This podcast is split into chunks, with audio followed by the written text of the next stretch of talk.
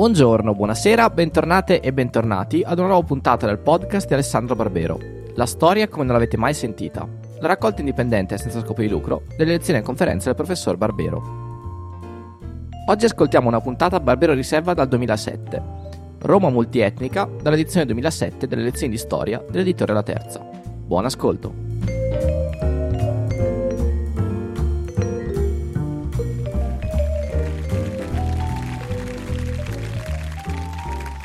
Grazie. Dunque, noi parliamo adesso di cittadini e barbari, cittadini e barbari a Roma, ehm, nella città di Roma, ma soprattutto nell'impero di Roma. E allora, il primo punto da chiarire è proprio questo. Questo è un impero che è stato costruito da un popolo di conquistatori un popolo di conquistatori che hanno invaso e sottomesso progressivamente, beh, prima le antiche città del Lazio, poi il resto dell'Italia, le altre popolazioni italiche, i Galli dell'Italia del Nord, che hanno sottomesso gli abitanti dell'Iberia, della Gallia, ma anche del Nord Africa, ma anche del Medio Oriente, la Grecia naturalmente e la Macedonia. Questo immenso impero è stato costruito conquistando progressivamente una serie di paesi. E questo impero era governato da un popolo dominatore che intendeva godere di tutti i vantaggi della sua conquista. Quindi, quando noi parliamo dell'impero romano e della sua popolazione, di quelle qualche decina di milioni di abitanti che poteva avere l'impero, dobbiamo immaginare all'inizio una situazione in cui esiste uno strato di privilegiati, che sono i cittadini romani, che hanno tutti i diritti, e poi la massa della popolazione che è la popolazione delle province conquistate. Non sono completamente senza diritti, ma sono in una posizione decisamente inferiore, subalterna. Sono quelli che noi in una situazione coloniale chiameremmo gli indigeni. All'inizio è proprio così. Ci sono i dominatori romani e ci sono gli indigeni. Questi indigeni hanno il diritto di continuare a vivere secondo le loro leggi, ma appunto sono meno garantiti, meno protetti dei cives romani. Ed è curioso il modo in cui sono indicati ufficialmente dalla legge. Il diritto romano, tutta questa gente che all'inizio è la maggioranza degli abitanti dell'impero, bene, il diritto romano li chiama peregrini, con una parola che in origine indicava appunto nella città di Roma gli stranieri, ma nel senso di quelli che erano venuti lì. I peregrini sono quelli che hanno lasciato casa loro e si trovano all'estero adesso. Ecco, è paradossale se ci pensate che il diritto romano usi questo termine per indicare gli indigeni delle province conquistate. Nel momento in cui il tuo paese viene conquistato dai romani, tu non sei più padrone a casa tua. I romani sono i padroni. Gli abitanti del posto sono diventati dei peregrini, come se fossero stranieri essi stessi. Dunque, uno strato di privilegiati. Ed è un privilegio estremamente consistente, che fa di- può fare la differenza nella vita di tutti i giorni ma è un privilegio che non è distribuito esclusivamente in base alla razza. Ecco, per entrare in questo argomento eh, vorrei fare un esempio subito. Vorrei citare un testo che tutti conosciamo, perché appartiene al nostro patrimonio comune, ma che di solito non è considerato un testo, una fonte per la storia romana, gli Atti degli Apostoli. Negli Atti degli Apostoli si racconta come a un certo punto Paolo di Tarso, San Paolo, che è un ebreo, l'esponente di una ricca famiglia ebraica dell'Asia Minore, convertito al cristianesimo, va predicando a Gerusalemme, gli ebrei tumultuano contro la sua predicazione, si rivolgono alla guarnigione romana, lo fanno arrestare. Atti degli Apostoli 21-22. Il comandante romano arresta San Paolo a Gerusalemme, San Paolo, Saulo di Tarso. Lo arresta, si prepara a farlo frustare per prima cosa, tanto per cominciare, e quando Paolo è già legato, gli dice, ma siete sicuri che potete frustare un cittadino romano senza averlo prima processato? E il comandante, abbastanza nel panico, gli fa, ma perché? Ma tu sei un cittadino romano? E San Paolo dice, sì, io sono un cittadino romano. E il comandante romano gli dice, anch'io sono cittadino romano, ma ho dovuto pagare una grossa somma per esserlo. E San Paolo, che questo è veramente fantastico, dice no, io dalla nascita. Ecco. Ebbene, questo è un ebreo dell'Asia Minore, ma appartiene a una famiglia importante, a una di quelle famiglie importanti dei paesi sottomessi a cui i romani avevano l'abitudine di concedere la cittadinanza. Perché questo è proprio il punto cruciale. che mi permette di dire che anche se c'è un popolo di dominatori e una moltitudine di indigeni subordinati, sottomessi, però esiste un passaggio da una categoria all'altra. All'inizio è unicamente per ragioni di opportunità politica, si capisce. Il governo romano sa che bisogna tenersi buone le elite dei paesi conquistati, che per mantenere un paese saldamente in mano non basta la forza, non basta il terrore che, che magari c'era all'inizio, poi bisogna trovare un modus vivendi con le popolazioni sottomesse. E allora la strada è quella di cooptare i notabili, di cooptare le persone che contano. Tutti quelli che sul posto hanno un'influenza, hanno delle clientele, possono servire bene il potere romano, bene, quelli bisogna tirarli dentro, quelli bisogna cointeressarli al governo dell'impero e dunque concedere loro la cittadinanza. Ed ecco quindi che nell'impero romano essere cittadino romano non significa per forza che sia davvero originari di Roma o dell'Italia, diventa un segno di appartenenza a un'elite politica che fin dall'inizio multi, comincia ad essere multietnica. La cittadinanza poi è il primo passo, perché progressivamente le elite dei paesi conquistati, dei popoli sottomessi, vengono tirate dentro il governo dell'impero, vengono tirate dentro il Senato. Ci sono delle resistenze. C'è anche allora chi dice, ma il sangue romano che viene inquinato. C'è un passo straordinario in Tacito che racconta come a un certo punto l'imperatore Claudio, siamo nel primo secolo d.C., a un certo punto l'imperatore Claudio va in Senato con un progetto di legge per cooptare in Senato un certo numero di notabili della Gallia. Ora, la Gallia, voi lo sapete, è stata conquistata da Giulio Cesare, cent'anni prima. Già da un pezzo i Galli sono pacificati e si è cominciato a distribuire la cittadinanza ampiamente fra di loro, fra quelli più romanizzati, fra quelli più ricchi, fra quelli che si potevano appunto tirar dentro. Adesso Claudio vuole fare qualcosa di più, vuole portare in Senato dei Galli. E lì in Senato scoppia la bagarre perché c'è un'opposizione. Voi sapete, aprendo una parentesi, il governo imperiale è un governo tirannico relativamente, ma insomma nei primi secoli c'è ancora una dialettica fra la, l'autocrazia imperiale e il Senato. Ebbene, in Senato c'è una corrente che dice no, dove andiamo a finire? Dove finiranno i nostri eredi se noi cominciamo a dare i nostri posti, le nostre poltrone in Senato a questi? Questi, i loro nonni combattevano contro di noi, i loro nonni sgozzavano i legionari e noi li tiriamo dentro in Senato? E di fronte a questa opposizione, Claudio fa un grande discorso che Tacito ci riporta, e che poi è stato trovato anche su un'epigrafe, per cui per una volta abbiamo la conferma che Tacito non si inventava le cose, sta proprio così la faccenda. Claudio fa un grande discorso in cui dice: Ma scusate, ma io da dove credete che venga? La mia famiglia, i Claudi, noi non siamo mica di Roma, noi siamo Sabini. E quanti di voi altri, Giuli, eccetera, non vengono da Roma, ma dalle altre città del Lazio e dalle città italiche? E quanti di voi sono etruschi? Romolo, fin dall'inizio, ha chiamato dentro i popoli sconfitti. Fin dall'inizio Romolo combatteva contro un popolo, sconfì- una città, la sconfiggeva e il giorno stesso, la sera stessa, offriva loro di diventare romani. Questo, dice Claudio, noi l'abbiamo sempre fatto ed è per questo che siamo forti, che Roma è forte. Noi non abbiamo fatto come gli ateniesi, anche Atene è stata grande, potente, gloriosa, ricchissima, ma ad Atene lo straniero è sempre rimasto uno straniero. Anche lo straniero che veniva a abitare lì, che veniva a vivere ad Atene, era un meteco. Non aveva diritti, non poteva diventare ateniese. E Atene è andata a finire come è andata a finire. Adesso siamo noi che, che comandiamo ad Atene. Roma si è sempre aperta ed è soltanto così che noi possiamo continuare a conquistare il mondo e a governarlo. Ora, naturalmente, le, il progetto di legge di Claudio passa. È vero che i progetti di legge presentati dagli imperatori, anche quando suscitavano una certa opposizione, poi alla fine tendevano a passare di solito. Ma sta di fatto che qui siamo di fronte a un momento in cui viene molto concettualizzata questa idea. Quando si coagula un movimento, come dire, di difesa della purezza del sangue romano, Anna Foa prima diceva la limpieza de sangue, no? Ecco, quando comincia a coagularsi un'idea del genere, il governo immediatamente lo blocca, perché la linea ufficiale a Roma non può che essere un'altra. Noi la cittadinanza dobbiamo oculatamente distribuirla.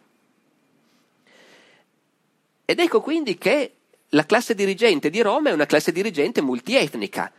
Certo, noi possiamo anche pensare che fra gli abitanti di Roma, di Alba Longa, eh, di Veio non ci fosse tutta quella gran differenza all'inizio e anche l'estensione della cittadinanza agli italici ci può sembrare una cosa non così clamorosa, ma sotto l'impero non è più questa la faccenda. Sotto l'impero la classe dirigente dell'impero comincia a tirar dentro persone che appartengono ai popoli barbari.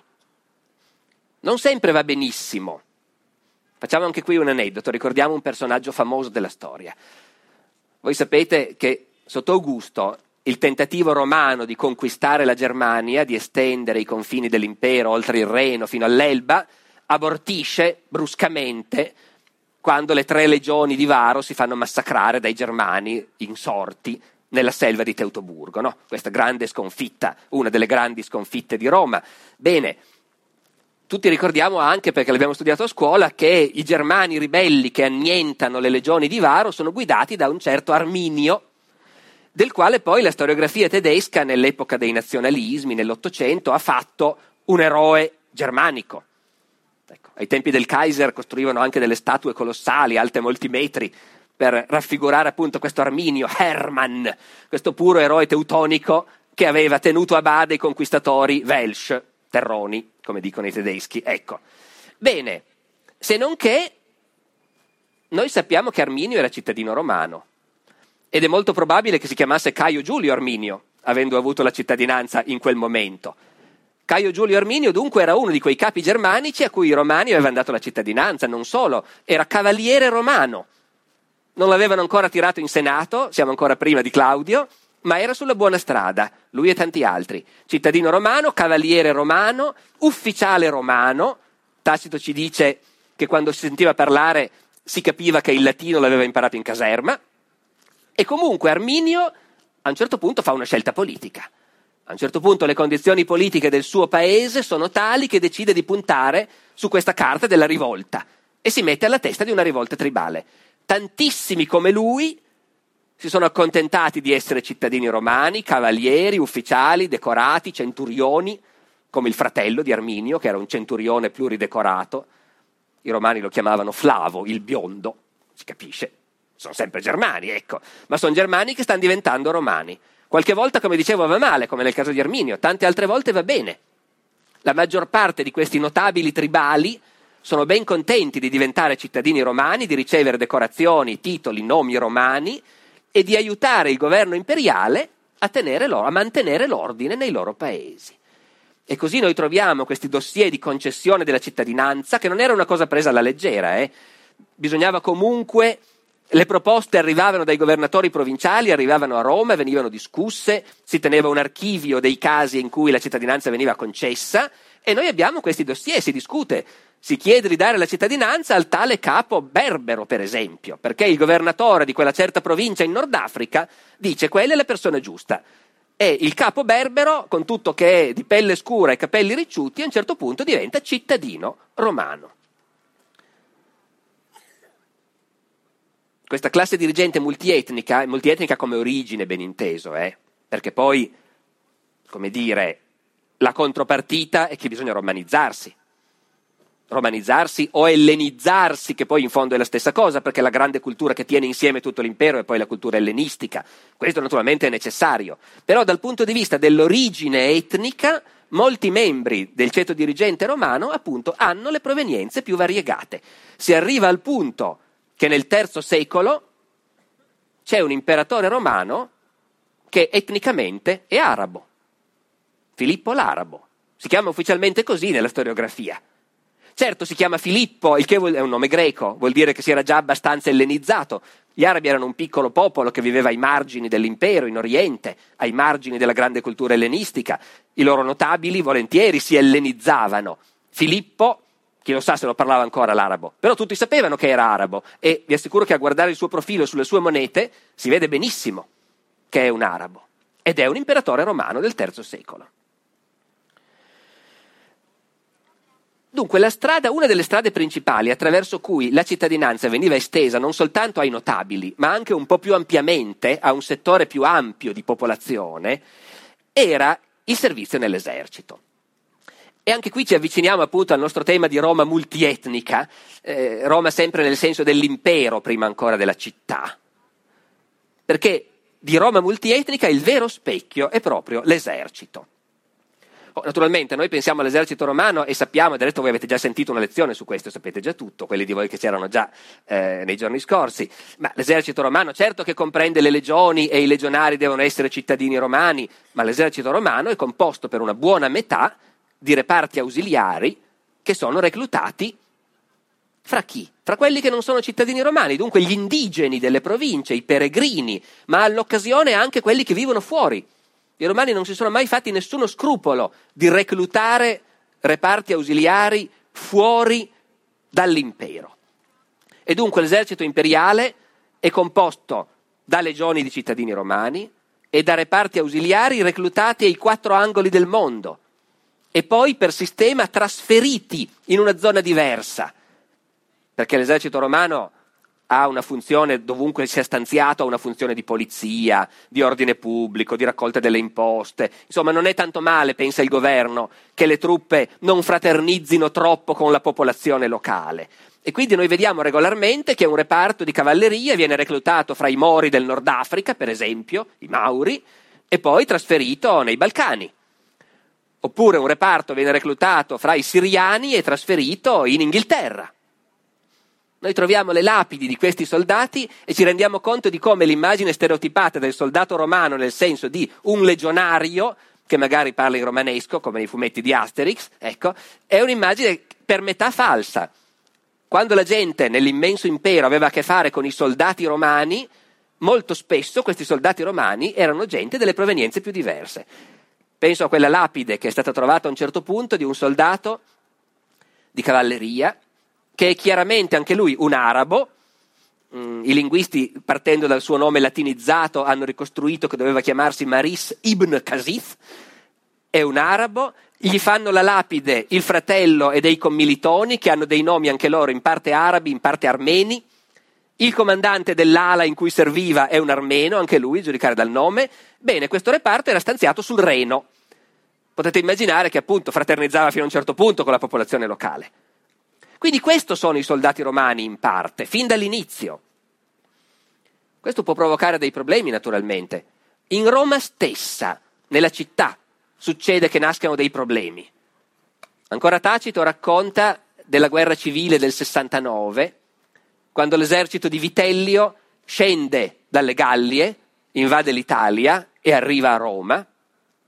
E questo esercito è composto da alcune legioni e da un certo numero di coorti ausiliarie reclutati fra i Batavi, reclutate fra i Batavi, che sono un popolo germanico, amico dell'impero, non proprio sudditi, piuttosto alleati, hanno uno statuto speciale, dei privilegi in cambio dei giovani che forniscono ogni anno alla leva. Ebbene, queste coorti di germani sono soldati romani a tutti gli effetti, ma sono dei barbari vestiti di pelliccia, armati, dice Tacito, con enormi picche, un armamento completamente diverso da quello dei legionari.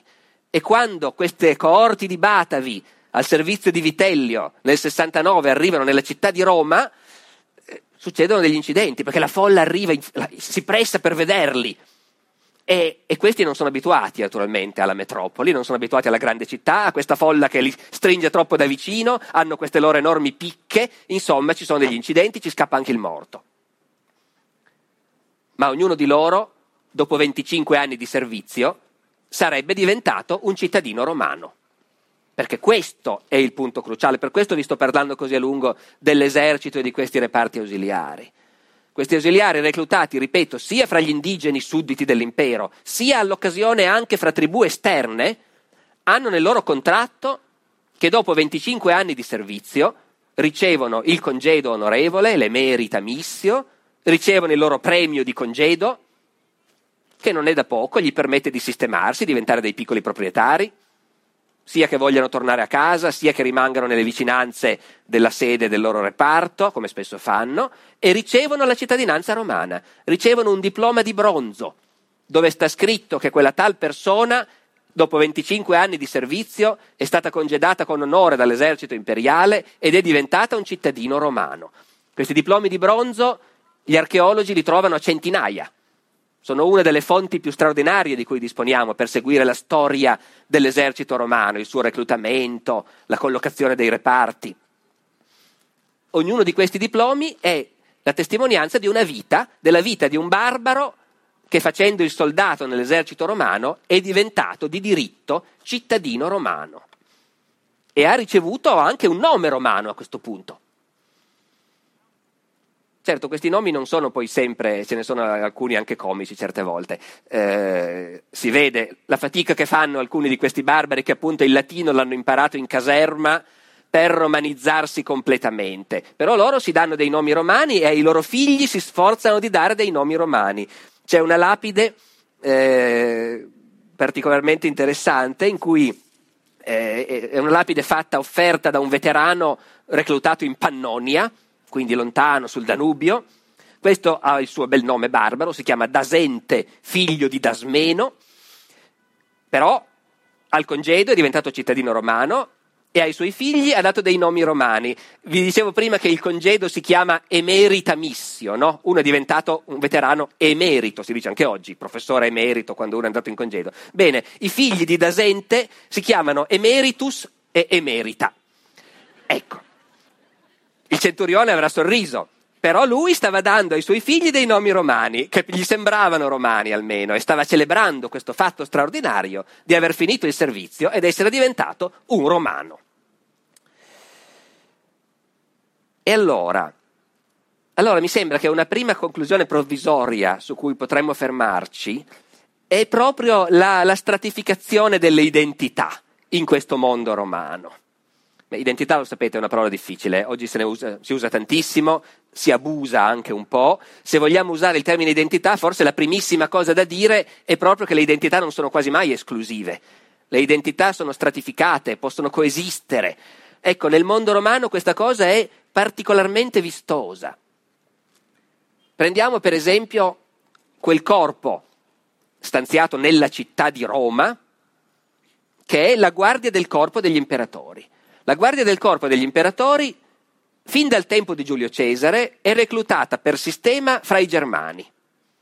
Cesare è il primo.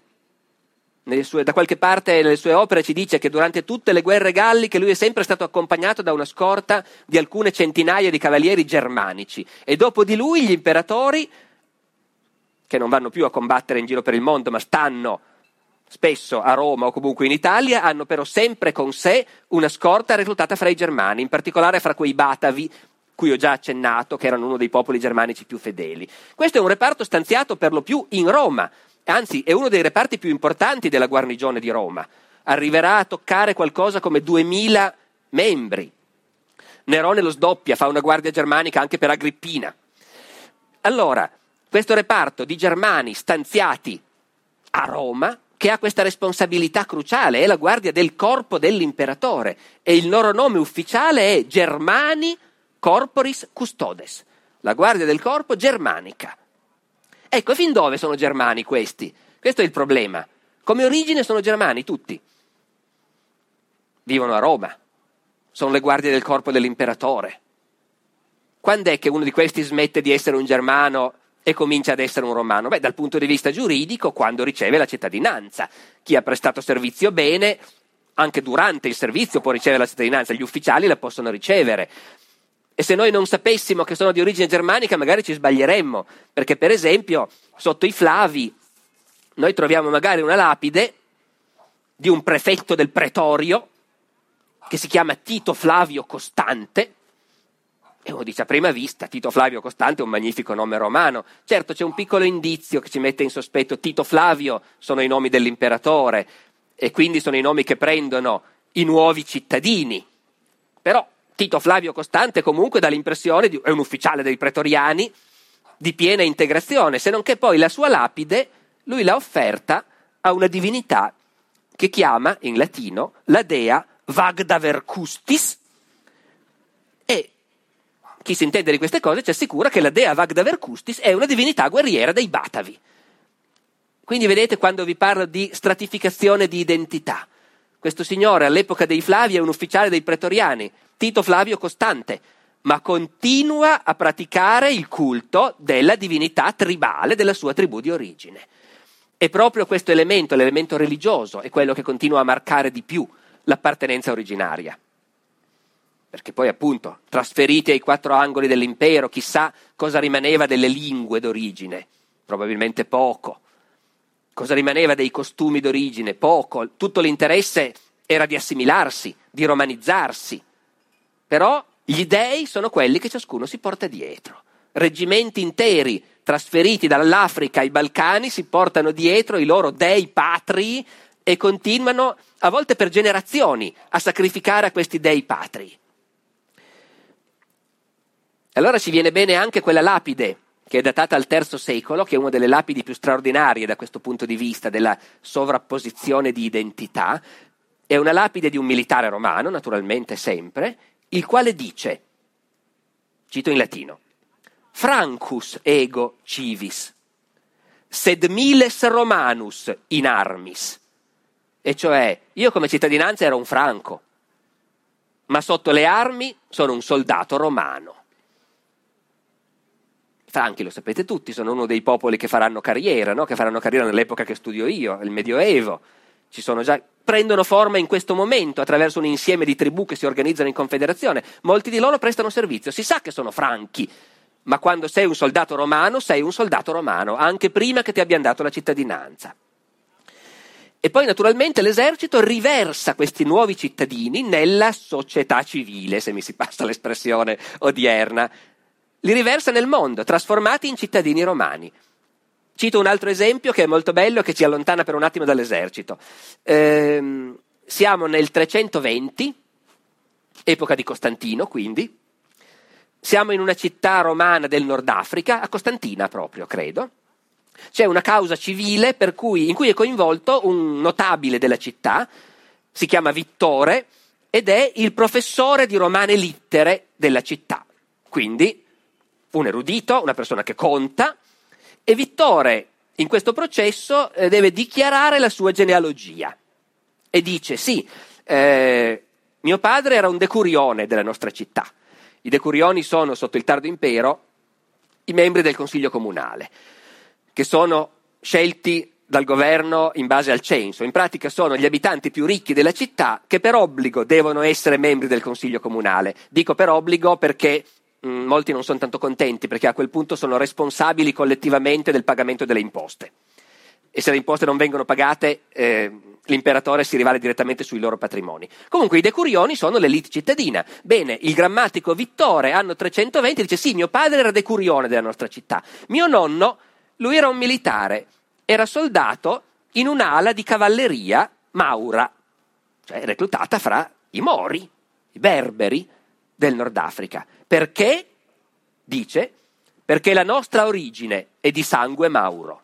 Ecco, questo io lo trovo straordinario è un professore di romane littere, è un notabile e non ha nessuna difficoltà, apparentemente neanche nessuna vergogna, a ricordare che però la sua origine è un'origine etnica ben precisa.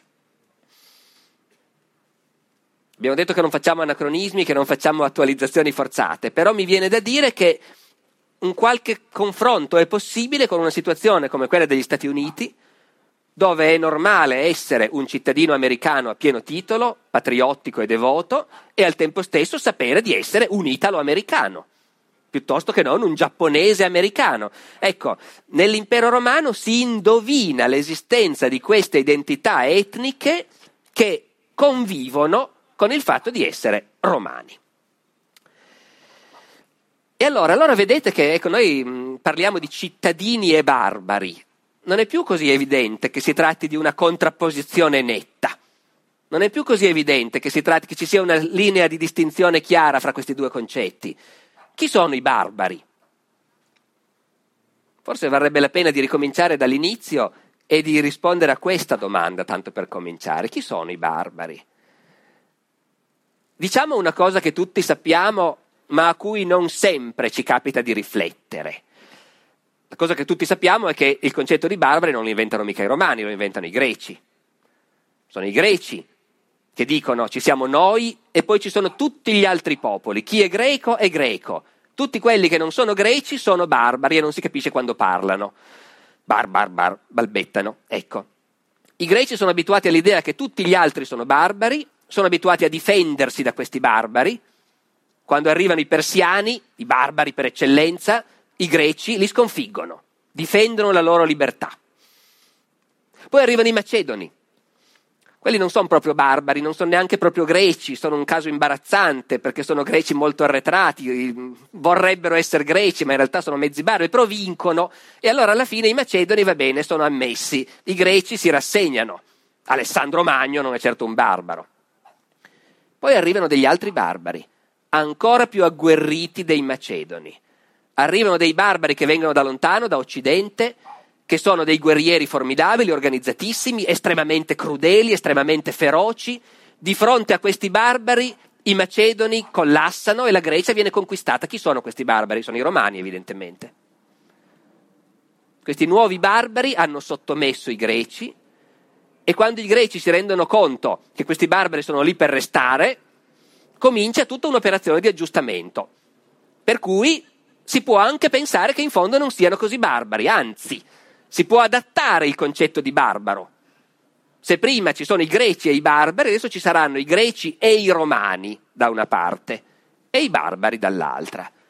E quindi i romani, che sono ben contenti ovviamente di partecipare a questa operazione, perché fin dall'inizio provano questo enorme interesse per la cultura greca e non tardano a vedere nella cultura greco-ellenistica il collante che serve per tenere insieme il loro impero, quindi è un'operazione fatta di comune accordo. Fatto sta che a un certo punto i romani non sono più barbari.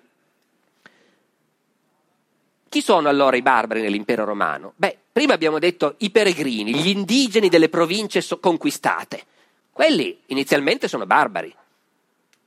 Quando diventeranno cittadini romani non lo saranno più. All'inizio la cittadinanza è concessa con il contagocce alle elite. E poi i barbari sono tutti quelli che stanno fuori.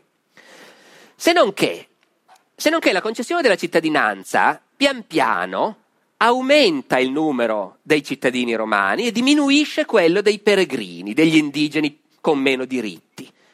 È un processo che richiede parecchie generazioni, ma neanche poi così tanto in fondo. Già soltanto l'esercito ogni anno risputa fuori migliaia e migliaia di nuovi cittadini romani. E comunque la politica imperiale è di largheggiare con queste concessioni, di attribuirle a volte a intere regioni o perlomeno a intere città, perché a quel punto è una concessione politica che tranquillizza una provincia per 50 anni avergli dato la cittadinanza in blocco. Quindi la cittadinanza viene data sempre di più. E poi si arriva a un momento, si arriva a un momento in cui un imperatore, per il resto in genere bistrattato dagli storici, Caracalla, un imperatore e i suoi consiglieri decidono che questa faccenda, che nell'impero ci sono i cittadini a pieno titolo e gli indigeni inferiori, non ha più senso. È, è diventata un anacronismo, perché ormai tutti si sono romanizzati o grecizzati. Non c'è più nessuno nell'impero, tranne in qualche montagna sperduta dei Balcani. Non c'è più quasi nessuno nell'impero che non sa il latino e il greco. Il modo di vivere si è omogeneizzato. E allora, nell'anno 212, Caracalla fa questa operazione politica straordinaria, che è la concessione della cittadinanza a tutti gli abitanti dell'impero. Ora, notate che qui siamo di fronte a un fenomeno di straordinaria importanza che poi è stato sempre sottovalutato. Non è che l'editto di Caracalla del 212 sia comunemente presentato nelle nostre scuole come uno dei momenti cruciali della storia di Roma, mentre invece lo è. La colpa in parte è del fatto che abbiamo poche fonti su questa vicenda e sono fonti distorte. Il principale cronista contemporaneo che ci racconta la decisione di Caracalla 212 di dare la cittadinanza a tutti gli abitanti dell'impero, il principale cronista Cassio Dione, un greco, ma senatore romano, è un avversario di Caracalla, è un avversario politico di Caracalla. Per lui tutto quello che fa Caracalla è sbagliato e ha comunque delle motivazioni ignobili. E quindi Cassio Dione riesce a raccontare che Caracalla ha donato la cittadinanza a tutti per dei motivi fiscali, perché gli serviva riaggiustare in un certo modo la raccolta delle tasse e gli conveniva di più in quel modo lì.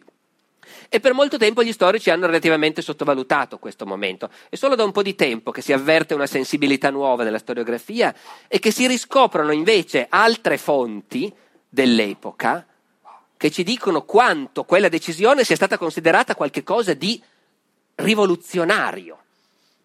Saltano fuori epigrafi, iscrizioni, come quella di un signore che già in quello stesso anno 212 erige un'iscrizione in lode dell'imperatore Caracalla, lo chiama il salvatore del mondo intero. Questo signore che mette su a sue spese questa epigrafe ad Alessandria d'Egitto si chiama Marco Aurelio Melas. Eh, fino a un mese prima si chiamava Melas e basta. Ma adesso è diventato cittadino romano come tutti gli altri abitanti dell'impero e quindi ha preso i nomi dell'imperatore. Marco Aurelio Antonino Caracalla e di colpo, è anche un po' comico da un certo punto di vista, di colpo metà degli abitanti dell'impero si chiamano tutti Marco Aurelio ciascuno con aggiunto il suo cognomen originario, greco o barbaro che fosse. Ci sono interi reggimenti in cui tutti i soldati si chiamano Marco Aurelio o qualcos'altro. Due o tre anni dopo troviamo in un papiro un signore che si chiama Marco Aurelio Zosimo e che in questo papiro dice sì, io sono quello che si chiamava Zosimo di Leonida, prima del sacro dono sacro dono. Caracalla ha dato la cittadinanza a tutti. Ed evidentemente, appunto, i contemporanei se ne sono accorti e come che era un momento decisivo. E non solo i contemporanei, perché in realtà questa cosa è poi rimasta nella memoria degli intellettuali romani per molto tempo come una, appunto, una delle tappe decisive, una delle tappe che dicono alla, al, al futuro, agli uomini del futuro che cosa è stata Roma. Citiamo un testimone che non ci aspetteremo, Sant'Agostino. Sant'Agostino vive parecchio tempo dopo, quasi due, due secoli dopo. Potremmo pensare che avesse tutt'altro per la testa, invece a un certo punto Sant'Agostino ricorda l'editto di Caracalla e dice è stata una decisione umanissima e gratissima quella per cui tutti coloro che dipendevano dall'impero romano vennero associati alla cittadinanza e divennero cittadini romani, così che appartenne a tutti ciò che prima era di pochi. Un altro contemporaneo di Agostino, Rutilio Namaziano, il poeta, il poeta del De Reditu. Lui vive in mezzo alle invasioni dei Goti, potremmo pensare che avesse pochissima simpatia per una decisione che ha esteso la cittadinanza a tutta questa gente, a tutti questi indigeni. Ebbene, Rutilio Namaziano dice no, solo Roma poteva fare una cosa così. Roma ha saputo dare la sua cittadinanza a così tanti popoli che in pratica l'ha data a tutto il mondo. Ha trasformato l'orbe in urbe. Ecco, il gioco di parole evidentemente è antico, ma capite cosa vuol dire? Dire che questa città, e per loro città è sinonimo di Stato, si è cittadini perché si appartiene a una città, questa città è l'unica che ha saputo estendere a tutto il mondo la sua cittadinanza. Ancora, nel pieno V secolo, nel pieno delle invasioni barbariche, Sidonio Apollinare, altro poeta, ma grande notabile, senatore delle Gallie, grande latifondista, uomo politico, vescovo, cristiano, Sidonio Apollinare dice sì, Roma, Roma è la patria della libertà, perché è l'unica città di tutto il mondo in cui solo i barbari e gli schiavi sono considerati stranieri. Vedete? Gli schiavi, naturalmente, gli schiavi non saranno mai cittadini. I barbari, perché ormai i barbari sono soltanto quelli che vivono fuori dall'impero. Vedete come è cambiato il senso. All'inizio i barbari stavano anche dentro, gli indigeni, i peregrini, finché non diventavano cittadini, erano barbari. Adesso, con l'editto di Caracalla, la situazione è cambiata. Chi è dentro è cittadino. Barbaro può essere soltanto chi sta fuori dall'impero. E però, e però allora si pone un problema. E quelli che vengono? E quelli che da fuori vengono a stare nell'impero? È previsto qualcosa per loro? Su questo si apre un capitolo di discussione storiografica eh, su cui ci fermiamo due minuti perché ne vale la pena, anche se si entra in sottigliezze. Uno dice, vabbè, andate a vedere cosa c'è scritto nell'editto di Caracalla, se non che noi l'editto di Caracalla non ce l'abbiamo. Il testo non c'è è menzionato appunto da tutte queste varie fonti, che vi ho eh, descritto. Poi succede che all'inizio del Novecento salta fuori un papiro in greco, il papiro di Gissen, e in questo papiro chi lo decifra trova una serie di disposizioni sulla cittadinanza, la sua estensione, insomma, dicono abbiamo trovato il testo dell'editto di Caracalla, in greco, ma poco male perché è l'altra lingua ufficiale dell'impero, naturalmente, il greco.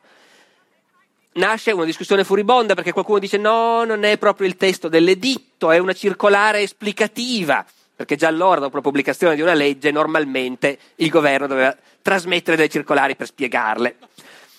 Quindi ci sono queste due correnti, però siamo lì grosso modo. Eh?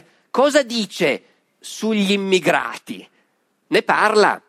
Allora, bisogna sapere che nel mondo romano esisteva un termine tecnico che era usato come per indicare tutti coloro che venivano a stare nell'impero, sia che fossero nemici sconfitti e deportati con la forza nell'impero, sia che fosse gente che aveva chiesto accoglienza, profughi per esempio, e aveva chiesto all'imperatore di essere accolti e aveva ottenuto terre da coltivare.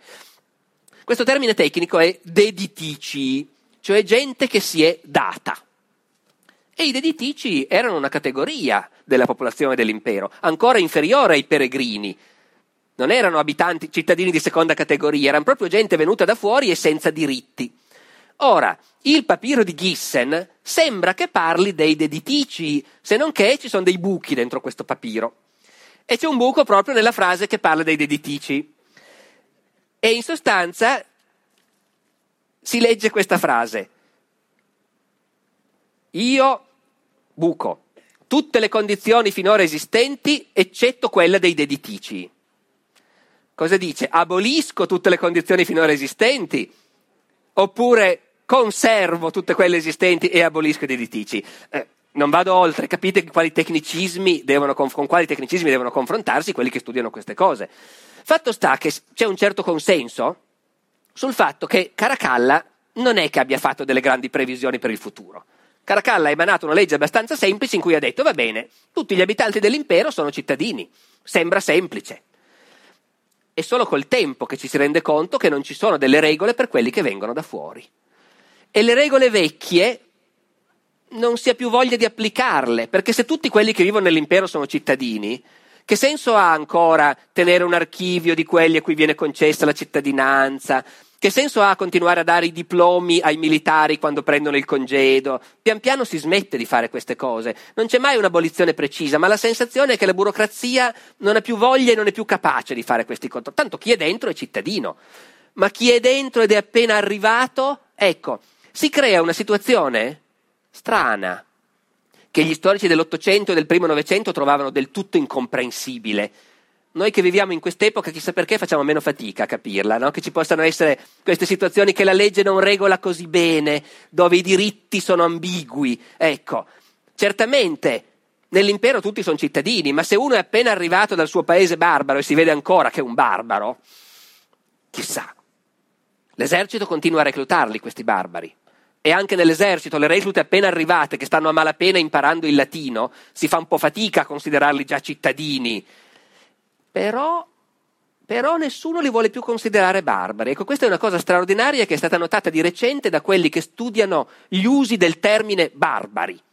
È uno dei nostri temi di stasera, no? cittadini e barbari. Cosa vuol dire barbari? In quali casi si usa? Bene, si è scoperta una cosa sorprendente. Anche quando l'esercito recluta barbari a migliaia, tanto che in gran parte i ranghi dei reggimenti romani sono formati di barbari, ma quando si parla dei soldati nessun autore li chiama mai barbari. Sei soldato romano, non sei più un barbaro per definizione.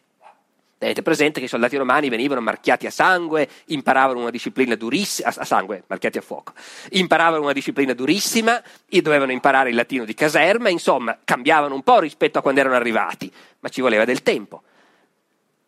Si poteva avere una consapevolezza che molti soldati erano di origine straniera, ma non si voleva chiamarli barbari. C'è un passo su questo, bello, in Giuliano.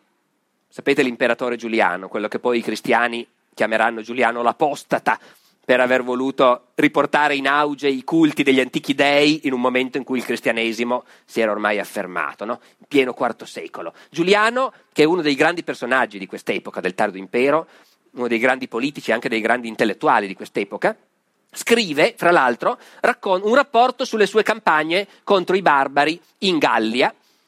E a un certo punto Giuliano mette in scena un ufficiale romano che fa un'allocuzione ai soldati e si rivolge ai soldati in questo modo, dice signori soldati, sia stranieri sia cittadini.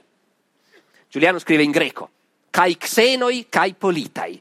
Dunque si sa benissimo che una parte dei soldati sono gente appena arrivata nell'impero e chiamarli cittadini non si può proprio con tutta la buona volontà. Ma non si osa più chiamarli barbari, stranieri. Questi stranieri, non appena saranno abbastanza integrati, saranno cittadini romani, senza che ci sia bisogno di cerimonie, di diplomi, di riconoscimenti, niente del genere. Dice una volta quando diventavi cittadino romano prendevi il nome dell'imperatore, adesso basta diventare soldato per prendere il nome dell'imperatore. Tutti i soldati dal IV secolo in poi si chiamano Flavio, come Costantino e i suoi discendenti. E dunque l'integrazione continua, ma continua in questo modo, non ben chiarito, basato su dei presupposti un po' strani, eh, o meglio, validi, ma fino a un certo punto, che chiunque sia dentro è cittadino. Arrivano barbari nell'esercito, fanno carriera, diventano generali, diventano ministri, diventano uomini importanti, la classe politica che gestisce l'impero continu- diventa sempre più multietnica. E noi vediamo questi personaggi di cui i loro contemporanei ci dicono sì, era un barbaro, ma soltanto per l'origine, perché per tutto il resto era un romano, oppure spesso, per tutto il resto era un greco, totalmente. Questi generali di origine barbara, che spesso sono già figli, sono già seconda generazione di immigrati, eh, fanno politica a palazzo come il senatore più esperto, diventano grandi proprietari terrieri, eh, si preoccupano di questioni religiose, tengono corrispondenza con i padri della Chiesa. Ecco, Gregorio di Nazianzo, uno dei grandi padri della Chiesa orientale, a fine IV secolo scrive a un certo punto una lettera a un generale dell'esercito romano che è di origine gotica, si chiama Modares, Flavio Modares, e Gregorio di Nazianzo gli dice, ecco, tu sei la dimostrazione che essere romano o barbaro è una differenza dei corpi, non delle anime. La distanza sta nei luoghi di origine, non nei costumi o nella volontà. E dunque noi abbiamo un impero che si è attrezzato, sia pure appunto con difficoltà giuridiche, per assorbire e per assimilare. E poi, e su questo concludiamo, e poi succede che questo impero si spacca e che le due metà conoscono delle strade molto diverse. Io vi ho portati fino alla fine del IV secolo, fino all'epoca delle invasioni barbariche. E con le invasioni barbariche succede che l'impero d'Oriente e l'impero d'Occidente si avviano verso due futuri radicalmente diversi.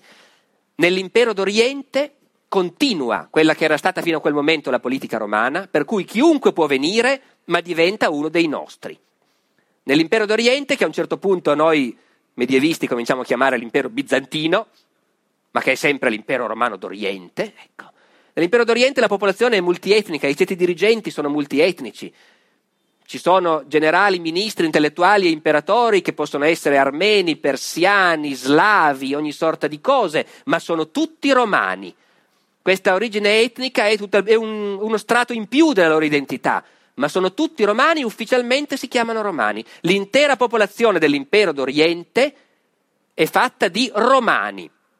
Tanto che noi facciamo un po' una forzatura, gli facciamo quasi un torto quando, per essere chiari, fra noi li chiamiamo greci. Diciamo, certo, la popolazione dell'impero romano d'Oriente era fatta di greci, parlavano greco, ma in greco chiamavano se stessi romani, romaioi, e continueranno così per tutto il Medioevo. Quando nell'undicesimo secolo arrivano i turchi selgiuchidi e cominciano a invadere l'impero bizantino, e trovano queste popolazioni che parlano greco in Anatolia, sudditi dell'imperatore d'Oriente, e gli chiedono voi chi siete, e questi dicono noi siamo i romani. Tanto che i turchi, quando mettono in piedi il loro primo sultanato in Anatolia, lo chiamano il sultanato di Rum, Roma. Quella è Roma. E invece nell'impero d'Occidente è successo il contrario. Nell'impero d'Occidente questa capacità di assimilare tutti quelli che entravano e di dire anche voi siete romani a un certo punto si perde. Si perde anche perché quelli che arrivano arrivano in masse sempre più numerose e sempre più consapevoli di una loro identità alternativa, tanto che alla fine in intere province sono loro che comandano, sono loro che riscuotono le tasse, che assicurano la difesa del paese, col consenso del governo imperiale all'inizio, d'accordo? Però queste masse di Longobardi, di Franchi, di Goti arrivano con una tale compattezza che non sentono più il bisogno di dire anche noi siamo romani. Ben inteso, diventano romani anche loro da tanti punti di vista. Cominciano a parlare in latino o nei dialetti del latino e smettono di parlare le loro lingue germaniche. Diventano tutti cristiani, cattolici, da mille punti di vista diventano di fatto romani. ma quando gli si chiede tu chi sei, continuano a dire io sono un franco, io sono un longobardo. E anzi succede questa cosa, fenomeno abbastanza ignorato dalla storiografia fino a un po' di tempo fa e che invece adesso è molto chiara, che a un certo punto tutti gli abitanti di questi regni governati dai barbari, e qui veramente chiudiamo, cominciano a chiamare se stessi non più romani, ma apprend- a prendere il nome del gruppo dominante. Viene un momento in cui nella pianura padana, dove la stragrande maggioranza della popolazione è di origine gallo-romana, romanizzati da secoli, però a un certo punto viene un momento in cui tutti quelli che ci abitano pensano a se stessi come a dei longobardi. Ma questa, come vedete, è già un'altra storia. Grazie. Grazie per aver ascoltato questa puntata del podcast di Alessandro Barbero. Questo mercoledì, come ogni mercoledì, ci sarà alle 21 il palco del mercoledì della community. Cos'è il palco del mercoledì? È un'occasione per la community degli ascoltatori del podcast di ritrovarsi per chiacchierare dell'ultima puntata, ma anche di temi di attualità, storia, cultura, più o meno collegati alla puntata della settimana. Per partecipare al palco è sufficiente seguire il link in descrizione barberopodcast.it slash community dove ci sono le istruzioni per accedere gratuitamente alla community.